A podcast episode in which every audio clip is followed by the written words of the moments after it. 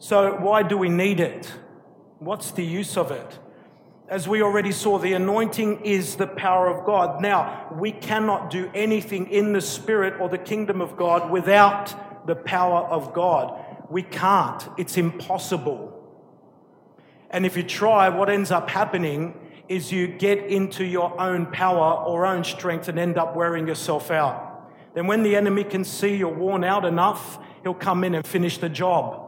That's why you must never do anything without the anointing without the power of God. It's the anointing, it's the power of God that empowers you or enables you to do what you're called to do in the spirit or the kingdom of God that you cannot otherwise do in your own power. There are certain things the anointing empowers you to do that are impossible to do in your own power. You can't even think or imagine doing those things without the power of God. Amen. And in order to have the power of God, first you must have the presence of God. In other words, you must first have Him in you and with you, which means you first must be born again and filled with the Holy Spirit. Because it's impossible to have the power of God or the anointing without His presence, without being born again.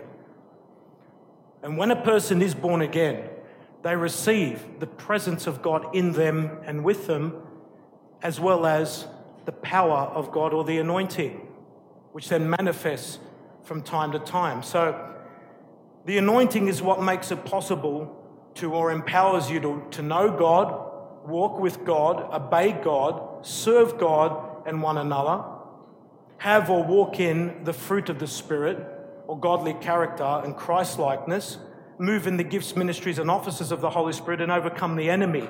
Without the anointing or power of God, you can't have any of that. That is absolutely impossible. Forget about it. You need the anointing. There are so many Christians who still try to do the work of the kingdom without the anointing, without knowing or understanding these things. And they wear themselves out. Why? Because they get into works of the flesh, they get into their own strength, and end up wearing themselves out. So it's like oil or fuel to a car.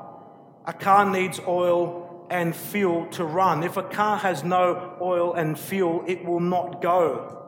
So, to a person without the anointing cannot function in the Spirit and things of the Spirit.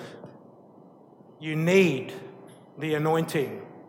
Someone say this after me I need, the anointing.